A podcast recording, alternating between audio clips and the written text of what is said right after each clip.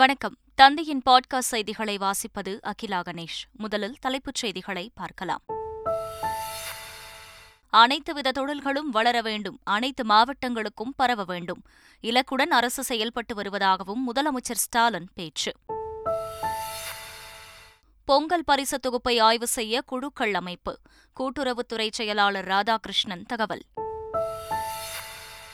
தமிழக ஆளுநருக்கு எதிராக சட்டசபையில் தீர்மானம், அரசின் கொள்கைக்கு மாறாக நடந்ததாக முதல்வர் ஸ்டாலின் வருத்தம். சட்டப்பேரவையில் இருந்து அதிமுக எம்எல்ஏக்கள் வெளிநடப்பு, ஆளுநருக்கு எதிராக முதலமைச்சர் தீர்மானம் கொண்டு வந்தது மரபு அல்ல என எதிர்க்கட்சித் தலைவர் இபிஎஸ் குற்றச்சாட்டு. ஏப்ரல் மாதம் முதல் மாற்றுத்திறனாளிகளுக்காக நானூற்று நாற்பத்தி இரண்டு தாழ்தள பேருந்துகள், சென்னை உயர்நீதிமன்றத்தில் தமிழக அரசு தகவல். இந்தியாவின் உலகளாவிய பார்வை மேலும் வலுப்பெறும், வெளிநாடு வாழ் இந்தியர்களின் பங்களிப்பை உலகமே மதிப்பிடுகிறது எனவும் பிரதமர் நரேந்திரமோடி பெருமிதம். முதல் ஒருநாள் போட்டியில் இந்தியா இலங்கை அணிகள் பலப்பரீட்சை, கவுஹாத்தியில் நடைபெறும் போட்டியை காண ரசிகர்கள் படையெடுப்பு. இனி விரிவான செய்திகள். அனைத்து விதமான தொழில்களும் வளர வேண்டும் எனவும் அது அனைத்து மாவட்டங்களுக்கும் பரவ வேண்டும் என்பதை இலக்காக கொண்டு தமிழக அரசு செயல்பட்டு வருவதாக முதலமைச்சர் மு க ஸ்டாலின் தெரிவித்துள்ளார். சென்னையில் நடைபெற்ற உலக தமிழ் புத்தொழில் முதலீட்டாளர் மாநாட்டில் உலக தமிழ் முதலீட்டாளர்களையும் தமிழ்நாட்டில் உள்ள புத்தொழில் நிறுவனங்களையும் இணைக்கும் வண்ணம் வடிவமைக்கப்பட்டுள்ள குளோபல் தமிழ் ஏஞ்சல்ஸ் இணையதளத்தை தொடங்கி வைத்தார். பின்னர் நிகழ்ச்சியில் பேசிய அவர், மாநிலத்தில் புத்தொழில் நிறுவனங்களுக்கான நல்லதொரு சூழலை உருவாக்கும் நோக்கத்துடன் பல்வேறு ஆக்கப்பூர்வ புதிய செயல் திட்டங்களை அரசு பொறுப்பேற்றதில் இருந்து செயல்படுத்தி வருகிறது என கூறினார். அனைத்து துறை வளர்ச்சியை இலக்காக கொண்டது நமது அரசு. அதில் தொழில்துறை மிக முக்கிய பங்கை வகிக்கிறது. அனைத்து விதமான தொழில்களும் வளர வேண்டும், அனைத்து மாவட்டங்களுக்கும் அது பரவ வேண்டும், புத்தாக்க தொழில்கள் அனைத்தும் சிறக்க வேண்டும். இதற்காக புத்தொழில் மற்றும் புத்தாக்க துறையிலும் மாநிலம் முழுவதும் பரவலான வளர்ச்சி ஏற்பட ஏதுவாக வட்டார புத்தொழில் மையங்கள் மதுரை, திருநெல்வேலி மற்றும் ஈரோடு மாவட்டங்களில் உருவாக்கப்பட்டுள்ளன. வடகிழக்கு பருவமழையை தமிழ்நாடு அரசு சிறப்பாக கையாண்டதாக ஆளுநர் ஆர் என் ரவி பாராட்டு தெரிவித்துள்ளார். சட்டப்பேரவையில் உரையாற்றிய ஆளுநர், நதிநீர் பங்கீடு விவகாரங்களை தமிழ்நாடு அரசு திறம்பட கையாண்டு வருகிறது எனவும், மேகதாது அணையை கட்டக்கூடாது என்பதில் தமிழ்நாடு அரசு உறுதியாக உள்ளது எனவும் கூறினார். முல்லைப் பெரியாறு அணையின் நீர்மட்டத்தை உயர்த்த அரசு தொடர் நடவடிக்கை மேற்கொண்டு வருகிறது எனவும், மாண்டஸ் புயலையும் வடகிழக்கு பருவமழையையும் அரசு சிறப்பாக கையாண்டது எனவும் பாராட்டு தெரிவித்தார். தமிழக சட்டப்பேரவையில் நிறைவேற்றப்பட்ட நீட் தேர்வு விலக்கு மசோதாவுக்கு விரைந்து ஒப்புதல் வழங்க வேண்டும் என ஆளுநர் உரையில் வலியுறுத்தப்பட்டுள்ளது. மருத்துவப் படிப்பிற்கான நீட் நுழைவுத் தேர்வு மாநில அரசுகளின் உரிமையை பறிக்கும் வகையில் இருப்பதாக குறிப்பிடப்பட்டுள்ளது. உடனடியாக நீட் விலக்கு மசோதாவிற்கு ஒப்புதல் அளிக்க வேண்டும் என உரையில் வலியுறுத்தப்பட்டுள்ளது. கிராமப்புற மாணவிகளின் கல்வி மேம்பாட்டிற்கு புதுமை பெண் திட்டம் செயல்படுத்தப்பட்டுள்ளதாகவும் தெரிவிக்கப்பட்டுள்ளது. தமிழ்நாடு சட்டப்பேரவையில் உரையாற்றிய ஆளுநர் ஆர் என் ரவி, திராவிட மாடல் என குறிப்பிடப்பட்டிருந்த வரிகளை வாசிப்பதை புறக்கணித்தார். பேரவை விதிப்படி உரையில் அச்சடிக்கப்பட்டவை மட்டும் அவை குறிப்பில் இடம்பெற வேண்டும் என தீர்மானம் கொண்டு வருவதாக ஸ்டாலின் பேசியபோது ஆளுநர் ரவி உதவியாளரிடம் தகவலை கேட்டறிந்தார். தொடர்ந்து உரையில் அச்சிடப்பட்டதை மீறி ஆளுநர் பேசியது அவை குறிப்பில் இருந்து நீக்கப்பட வேண்டும் என முதல்வர் பேசியதற்கிடையே நாற்காலியில் இருந்து வேகமாக எழுந்த ஆளுநர் ரவி அவையை விட்டு வெளியேறினார். திமுக கூட்டணி கட்சிகள் ஆளுநரின் செயலை கடுமையாக கண்டித்துள்ளன.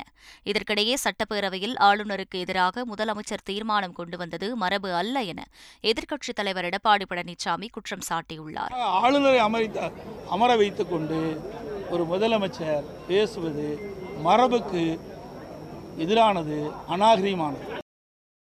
சட்டப்பேரவையில் ஆளும் கட்சியும் கூட்டணி கட்சிகளும் நாடகத்தை அரங்கேற்றி இருப்பதாக குற்றம் சாட்டியுள்ள பாஜக எம்எல்ஏ வானதி ஸ்ரீனிவாசன், ஆளுநரை அழைத்து அவமானப்படுத்துவதுதான் ஜனநாயக போக்கா என கேள்வி எழுப்பியுள்ளார். தங்களுடைய சித்தாந்தத்திற்கு எதிராக அவர் வெளியிடங்களில் பேசுகிறார் என்று கடுமையான விமர்சனங்களை முன்வைக்கக்கூடியவர்கள் இன்று சட்டப்பேரவையை அதற்கான ஒரு களமாக மாற்றியிருக்கிறார்கள். இதை வன்மையாக நாங்கள் கண்டிக்கிறோம்.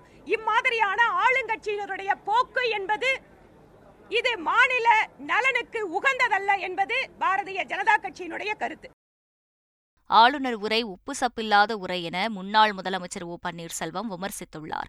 அவர் வெளியிட்டுள்ள அறிக்கையில், ஆளுநர் உரையில் இரண்டு லட்சத்து இருபத்தி மூன்றாயிரத்து இருநூற்று பத்து கோடி ரூபாய் முதலீடும் மூன்று லட்சத்து நாற்பத்தி நான்காயிரத்து நூற்று ஐம்பது பேருக்கு வேலைவாய்ப்பும் உறுதி செய்யப்பட்டுள்ளது என்று குறிப்பிடப்பட்டுள்ளதாக கூறியுள்ளார். அதே சமயத்தில் காலியாக உள்ள கிட்டத்தட்ட ஐந்து லட்சம் அரசு பணிகளை நிரப்புவது குறித்த எந்த அறிவிப்பும் இல்லை என விமர்சித்துள்ளார். வரும் பதிமூன்றாம் தேதி விடுதலை சிறுத்தைகள் கட்சி சார்பில் ஆளுநர் மாளிகையை முற்றுகையிட்டு போராட்டம் நடத்தப்படும் என அக்கட்சித் தலைவர் திருமாவளவன் தெரிவித்துள்ளார். அவர் வெளியிட்டுள்ள அறிக்கையில், தமிழ்நாடு ஆளுநர் ஆர் என் ரவி சட்டப்பேரவையில் மக்களால் தேர்ந்தெடுக்கப்பட்ட அரசையும் அவை மரபுகளையும் அவமதித்ததோடு அரசியலமைப்பு சட்டத்தையும் மீறியுள்ளதாக கூறியுள்ளார். ஆளுநரின் சட்டப்பேரவை அவமதிப்புச் செயல் தமிழ்நாடு அரசின் இறையாண்மையின் மீது நடத்தப்பட்ட கொடுந்தாக்குதல் என்று நாம் தமிழர் கட்சி ஒருங்கிணைப்பாளர் சீமான் தெரிவித்துள்ளார். ஆளுநர் தமிழ்நாடு அரசு மற்றும் மக்களிடம் மன்னிப்பு கேட்க வேண்டும் என சீமான் வலியுறுத்தியுள்ளார்.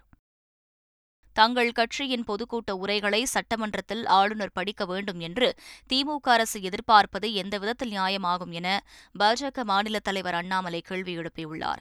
ஆளுநரின் கருத்துக்களை சட்டசபை குறிப்பில் இருந்து நீக்கவோ சேர்க்கவோ சபாநாயகருக்கு அதிகார வரம்பு உள்ளதா என கேள்வி எழுப்பியுள்ள அண்ணாமலை, ஆளுநர் பேசிய பின்பு மரபிற்கு புறம்பாக முதலமைச்சர் குறுக்கிட்டு பேசியதும் ஆளுநர் உரை சட்டசபை குறிப்பில் எப்படி இடம்பெற வேண்டும் என்று வலியுறுத்துவதும் முற்றிலும் தவறானது எனவும் தெரிவித்துள்ளார்.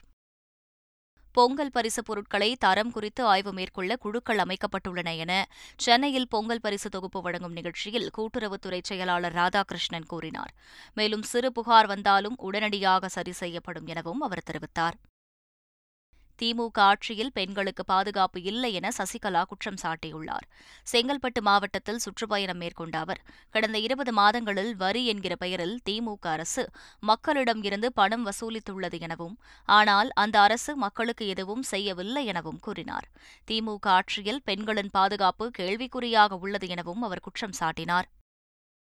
Chennai Nandanam Y M C A மைதானத்தில் நாற்பத்தி ஆறாவது புத்தக கண்காட்சி நடைபெற்று வருகிறது. அந்த மைதானத்தின் நுழைவுப் பகுதியில் மத்திய அரசின் மக்கள் நலத்திட்டங்கள் மற்றும் விடுதலை போராட்ட வீரர்கள் குறித்த புகைப்பட கண்காட்சியை மத்திய தகவல் ஒலிபரப்புத்துறை இணையமைச்சர் எல் முருகன் தொடங்கி வைத்தார்.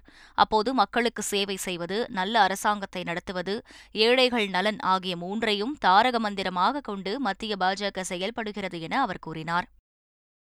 புதுச்சேரியில் போத்தீஸ் சார்பில் பொங்கல் கலை விழா நடைபெற்றது. போத்தீஸ் மற்றும் புதுச்சேரி சுற்றுலாத்துறை சார்பில் நடைபெற்ற விழாவில் தமிழர் பாரம்பரியம் என்ற தலைப்பில் மாபெரும் சுவர் ஓவிய கண்காட்சி நடைபெற்றது. இந்த ஓவிய கண்காட்சி வரும் பொங்கல் வரை பொதுமக்கள் பார்வைக்காக வைக்கப்படும் என புதுச்சேரி போத்தீஸ் பொது மேலாளர் அருண்மொழி தெரிவித்துள்ளார். மாற்றுத்திறனாளிகள் அணுகக்கூடிய வகையில் நானூற்று நாற்பத்தி இரண்டு தாழ்த்தள பேருந்துகள் வரும் ஏப்ரல் மாதம் முதல் பயன்பாட்டிற்கு வர உள்ளதாக சென்னை உயர்நீதிமன்றத்தில் தமிழக அரசு தெரிவித்துள்ளது. இது தொடர்பான வழக்கு விசாரணைக்கு வந்தபோது சென்னையில் இருநூற்று நாற்பத்தி இரண்டு தாழ்த்தள பேருந்துகளும் மதுரை மற்றும் கோவையில் தலா நூறு பேருந்துகளும் பயன்பாட்டிற்கு வர உள்ளதாக அவர் தெரிவித்தார்.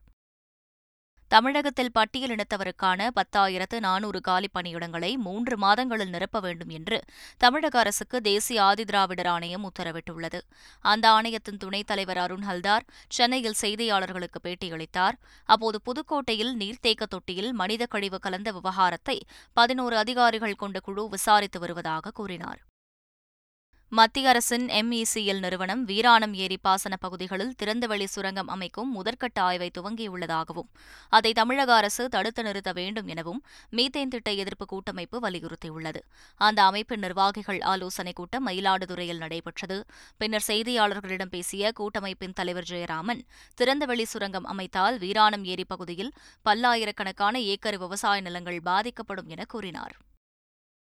பொங்கலுக்கு வெளியாகும் திரைப்படத்திற்கு கிடைக்கும் வெளிச்சம் என் எல் சியில் போராடும் மக்கள் போராட்டத்திற்கு கிடைப்பதில்லை என்று கடலூர் மாவட்டத்தைச் சேர்ந்தவரும் இயக்குநரும் நடிகருமான தங்கர் பச்சான் வருத்தம் தெரிவித்துள்ளார். பெரிய தீவிரமான போராட்டம் எழுந்தபோது நெய்வேலியினுடைய மின்சாரத்தை நிறுத்தினால் மத்திய அரசு தானாக பேச்சுக்கு வரும் அப்படின்னு இந்த எங்களுடைய திரையுலக வர்த்தக சங்க கட்டிடத்தில் நடந்த அவசர கூட்டத்தில் நான் தான் அதை சுட்டி காட்டினேன் முதல்ல. அதன் பிறகு தான் நெய்வேலியில் வந்து பெரிய போராட்டம் இருந்தது. அந்த போராட்டத்துக்கெல்லாம் வந்த திரைக்கலைஞர்கள் இன்னும் உயிரோடு தான் இருக்காங்க. இவங்களுக்கெல்லாம் இது காதில் எட்டலையா? சேலம் பெரியார் பல்கலைக்கழக முறைகேடுகள் குறித்து விசாரிக்க குழு அமைத்து உயர்கல்வித்துறை உத்தரவிட்டுள்ளது. தொலைதூர படிப்புகளுக்கு தடை விதிக்கப்பட்டது. பணி நியமனங்களில் முறைகேடுகள் என சேலம் பெரியார் பல்கலைக்கழகம் தொடர்பாக பல்வேறு புகார்கள் எழுந்தன. இந்நிலையில் அப்பல்கலைக்கழகம் தொடர்பான பதிமூன்று வகையான புகார்களை விசாரிக்க உயர்கல்வித்துறை கூடுதல் செயலாளர் தலைமையில் குழு அமைத்து உயர்கல்வித்துறை உத்தரவிட்டுள்ளது. சென்னை மயிலாப்பூர் கபாலீஸ்வரர் கோவிலில் புதிய ஆன்மீக புத்தக நிலையம், திருக்கோவிலுக்காக உருவாக்கப்பட்ட இணையதளம், கையடக்க கருவிகள் மூலமாக நுழைவுச் சீட்டுகள் வழங்கும் முறை ஆகியவற்றை இந்து அறநிலையத்துறை அமைச்சர் சேகர்பாபு தொடங்கி வைத்தார். முன்னதாக சுவாமி தரிசனம் செய்த பின் செய்தியாளர்களுக்கு பேட்டியளித்த அவர், கடந்த ஆண்டைப் போலவே இந்த ஆண்டும் திருவண்ணாமலை, சேலம், சென்னை உள்ளிட்ட ஐந்து இடங்களில் சிவராத்திரி விழா சிறப்பாக கொண்டாடப்பட இருக்கிறது என கூறினார். கடந்த ஆண்டு சட்டமன்ற கூட்டத்தொடரில் வருகின்ற ஆண்டு ஐந்து திருக்கோயில்களில் இந்த சிவராத்திரி ஐந்து மாவட்டங்களில் நடைபெற நடைபெறும் என்று அறிவித்திருந்தோம். அந்த வகையில் திருநெல்வேலி, அதேபோல் நம்முடைய சேலம், அதேபோல் திருவண்ணாமலை, தஞ்சாவூர், சென்னை சென்னை ஆகிய ஐந்து திருக்கோயில் இந்த சிவராத்திரி விழா திட்டமிட்டபடி மயிலையில் கடந்த ஆண்டு எப்படி நடைபெற்றதோ அதேபோல் சீரும் சிறப்புமாக நடத்துவதற்குண்டான அனைத்து ஏற்பாடுகளையும் செய்து கொண்டிருக்கின்றோம். அதேபோல் காசி யாத்திரைக்கு, புனித காசி யாத்திரைக்கு செல்வதற்குண்டான பணிகளும் திட்டமிட்டு நடந்து கொண்டிருக்கின்றன. அதுவும் அடுத்த மாதம் இருபத்தி இரண்டாம் தேதி முதல் கட்டமாக அறுபத்தி இரண்டு பக்தர்களை அழைத்து கொண்டு காசி யாத்திரை இந்து சமய அறநிலையத்துறையின் சார்பிலே நடத்தப்பட இருக்கின்றது. கன்னியாகுமரியில் நிலுவையில் உள்ள வழக்குகளை விரைந்து முடிக்க வாரண்ட் பிறப்பித்தவர்களை கைது செய்ய முப்பது தனிப்படைகள் அமைக்கப்பட்டுள்ளன. கன்னியாகுமரி மாவட்டத்தில் திருட்டு, போதைப் பொருட்கள் உள்ளிட்ட குற்ற சம்பவங்களை தடுக்க காவல்துறை மற்றும் மாவட்ட நிர்வாகம் சார்பாக பல்வேறு நடவடிக்கைகள் எடுக்கப்பட்டு வருகின்றன. இதன் ஒரு பகுதியாக கன்னியாகுமரி மாவட்டம் முழுவதும் முப்பது தனிப்படைகள் அமைக்கப்பட்டுள்ளன. ஒரு குழுவில் பத்து போலீசார் வீதம் மொத்தம் முன்னூறு போலீசார் மேற்கண்ட பணிகளில் ஈடுபட்டுள்ளனர். திருச்சி மாவட்டம் ஸ்ரீரங்கத்தில் உள்ள அரங்கநாதர் கோவில் வைகுண்ட ஏகாதசி திருவிழாவின் ராப்பத்து எட்டாம் நாளில் வையாளி மற்றும் திருமங்கை மன்னன் வேடுபரி உற்சவம் விமரிசையாக நடைபெற்றது. விழாவையொட்டி நம்பெருமாள் சந்தனு மண்டபத்தில் இருந்து தங்க குதிரை வாகனத்தில் எழுந்தருளினார். பின்னர் ஆயிரங்கால் மண்டபத்திற்கு அருகில் உள்ள மணல்வெளி பகுதியில் வையாளி உற்சவமும் திருமங்கை மன்னன் வேடுபரி உற்சவமும் விமரிசையாக நடைபெற்றது. தூத்துக்குடி மாவட்டத்தில் உள்ள ஆழ்வார் திருநகரி ஆதிநாதர் ஆழ்வார் கோவிலில் திருவேடுபரி நிகழ்ச்சி விமரிசையாக நடைபெற்றது. இந்த கோவிலில் மார்கழி பகல் பத்து ராபத்து விழா கடந்த மாதம் இருபத்தி நான்காம் தேதி தொடங்கி இருபத்தோரு தினங்களாக நடைபெற்று வருகிறது. இதில் ராபத்து உற்சவத்தின் எட்டாம் நாளில் திருவேடுபரி உற்சவம் கோவில் வடக்கு மாட வீதியில் விமரிசையாக நடைபெற்றது. இந்தியாவின் உலகளாவிய பார்வை மேலும் வலுப்பெறும் என்று பிரதமர் நரேந்திர மோடி தெரிவித்துள்ளார். மத்திய பிரதேச மாநிலம் இந்தூரில் பதினேழாவது வெளிநாடு வாழ் இந்தியர்கள் மாநாட்டை பிரதமர் மோடி தொடங்கி வைத்தார். அப்போது பேசிய அவர், புலம்பெயர்ந்த இந்தியர்கள் அனைவரும் தங்கள் மண்ணுக்கு தலைவணங்க வந்துள்ளதாக குறிப்பிட்டார். இந்த மாநாடு பல வகையிலும் சிறப்பு வாய்ந்தது என குறிப்பிட்ட பிரதமர் மோடி, ஜி டுவெண்டி தலைமை பொறுப்பை இந்தியா ஒரு பெரிய வாய்ப்பாக பார்க்கிறது எனவும் இதன் மூலம் இந்தியாவின் உலகளாவிய பார்வை மேலும் வலுப்பெறும் எனவும் கூறினார். கேரளாவில் மக்களை அச்சுறுத்தி வந்த காட்டு யானை மயக்க ஊசி செலுத்தி பிடிக்கப்பட்டது. கேரள மாநிலம் பத்தேரி நகரத்தில் புகுந்த அரிசிராஜா என்ற காட்டு யானை அங்குள்ள மக்களை சில நாட்களாக அச்சுறுத்தி வந்தது. யானையை பிடிக்க மக்கள் கோரிக்கை விடுத்த நிலையில் நான்கு நாட்களாக வனத்துறையினர் யானையை தேடி வந்தனர். இந்நிலையில் மயக்க ஊசி செலுத்தி யானை பிடிக்கப்பட்ட நிலையில் முத்தங்கா யானைகள் காப்பகத்திற்கு கொண்டு சென்று கும்கி யானையாக மாற்ற பயிற்சி அளிக்க வனத்துறையினர் முடிவு செய்துள்ளனர். மின்கம்பியை மிதித்து விலங்குகள் உயிரிழந்த விவகாரத்தில் தமிழ்நாடு மின் உற்பத்தி மற்றும் பகிர்மான கழகத்தின் மேல்முறையீட்டு மனுவை உச்சநீதிமன்றம் தள்ளுபடி செய்துவிட்டது. நீலகிரி மாவட்டம் பந்தலூர் வனப்பகுதியில் அறுந்து கிடந்த மின்கம்பியை மிதித்து ஒரு யானை, நான்கு காட்டுப்பன்றிகள், இரண்டு கீரிப்பிள்ளைகள் உயிரிழந்தன. இந்த விவகாரத்தை விசாரித்த தென்மண்டல தேசிய பசுமை தீர்ப்பாயம் வனத்துறைக்கு டான்ஜெட்கோ எழுபத்தைந்து லட்சம் ரூபாய் இழப்பீடு செலுத்த வேண்டும் என உத்தரவிட்டது. இதை எதிர்த்து டான்ஜெட்கோ தாக்கல் செய்த மேல்முறையீட்டு மனுவை உச்சநீதிமன்றம் விசாரணைக்கு ஏற்க மறுத்து தள்ளுபடி செய்துவிட்டது. இந்தியாவில் ஒமிக்ரான் தொற்றால் உயிரிழப்புகள் இல்லை என மத்திய சுகாதாரத்துறை தெரிவித்துள்ளது. இதுகுறித்து வெளியிடப்பட்டுள்ள அறிக்கையில், கடந்த டிசம்பர் மாதம் முதல் விமான நிலையங்களில் மேற்கொண்ட ரேண்டம் சோதனையில் நூற்று எண்பத்து மூன்று பேருக்கு கொரோனா தொற்றிருப்பது கண்டறியப்பட்டதாகவும் அதில் ஐம்பது பேருக்கு ஒமிக்ரான் வகை கொரோனா பாதிப்பு இருந்ததாகவும் குறிப்பிடப்பட்டுள்ளது. ஆனால் ஒமிக்ரான் தொற்றால் எந்த பரவலோ உயிரிழப்போ ஏற்படவில்லை என மத்திய சுகாதாரத்துறை தெரிவித்துள்ளது. இந்தியாவில் சுற்றுப்பயணம் மேற்கொண்டுள்ள இலங்கை அணி இந்திய அணியுடன் மூன்று ஒருநாள் போட்டிகளில் மோதுகிறது. இந்நிலையில் இந்தியா இலங்கை அணிகள் மோதும் முதல் ஒருநாள் போட்டி அசாம் மாநிலம் கவுஹாத்தியில் இன்று நடைபெறுகிறது. இரு அணிகளும் இன்று மோதுவது நூற்று அறுபத்தி இரண்டாவது ஒருநாள் போட்டியாகும். அதில் தொன்னூற்று மூன்று போட்டிகளில் இந்தியா வெற்றி பெற்றுள்ளது குறிப்பிடத்தக்கது. மீண்டும் தலைப்புச் செய்திகள். அனைத்துவித தொழில்களும் வளர வேண்டும், அனைத்து மாவட்டங்களுக்கும் பரவ வேண்டும், இலக்குடன் அரசு செயல்பட்டு வருவதாகவும் முதலமைச்சர் ஸ்டாலின் பேச்சு. பொங்கல் பரிசு தொகுப்பை ஆய்வு செய்ய குழுக்கள் அமைப்பு, கூட்டுறவுத்துறை செயலாளர் ராதாகிருஷ்ணன் தகவல். தமிழக ஆளுநருக்கு எதிராக சட்டசபையில் தீர்மானம், அரசின் கொள்கைக்கு மாறாக நடந்ததாக முதல்வர் ஸ்டாலின் வருத்தம். சட்டப்பேரவையில் இருந்து அதிமுக எம்எல்ஏக்கள் வெளிநடப்பு, ஆளுநருக்கு எதிராக முதலமைச்சர் தீர்மானம் கொண்டு வந்தது மரபு அல்ல என எதிர்க்கட்சித் தலைவர் இபிஎஸ் குற்றச்சாட்டு. ஏப்ரல் மாதம் முதல் மாற்றுத்திறனாளிகளுக்காக நானூற்று நாற்பத்தி இரண்டு தாழ்தள பேருந்துகள், சென்னை உயர்நீதிமன்றத்தில் தமிழக அரசு தகவல். இந்தியாவின் உலகளாவிய பார்வை மேலும் வலுப்பெறும், வெளிநாடு வாழ் இந்தியர்களின் பங்களிப்பை உலகமே மதிப்பிடுகிறது எனவும் பிரதமர் நரேந்திரமோடி பெருமிதம். முதல் ஒருநாள் போட்டியில் இந்தியா இலங்கை அணிகள் பல பரீட்சை, கவுஹாத்தியில் நடைபெறும் போட்டியை காண ரசிகர்கள் படையெடுப்பு. இத்துடன் பாட்காஸ்ட் செய்திகள் நிறைவு பெறுகின்றன. வணக்கம்.